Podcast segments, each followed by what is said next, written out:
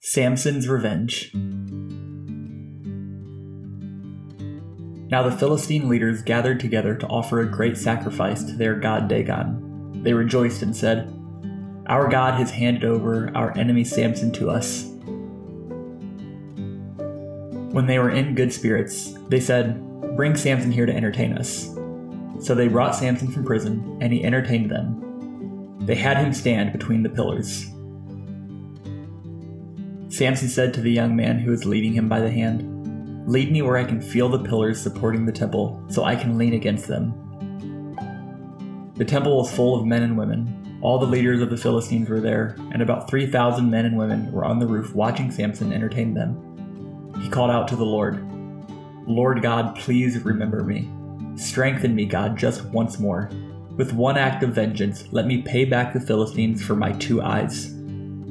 Samson took hold of the two middle pillars supporting the temple and leaned against them, one on his right hand and the other on his left.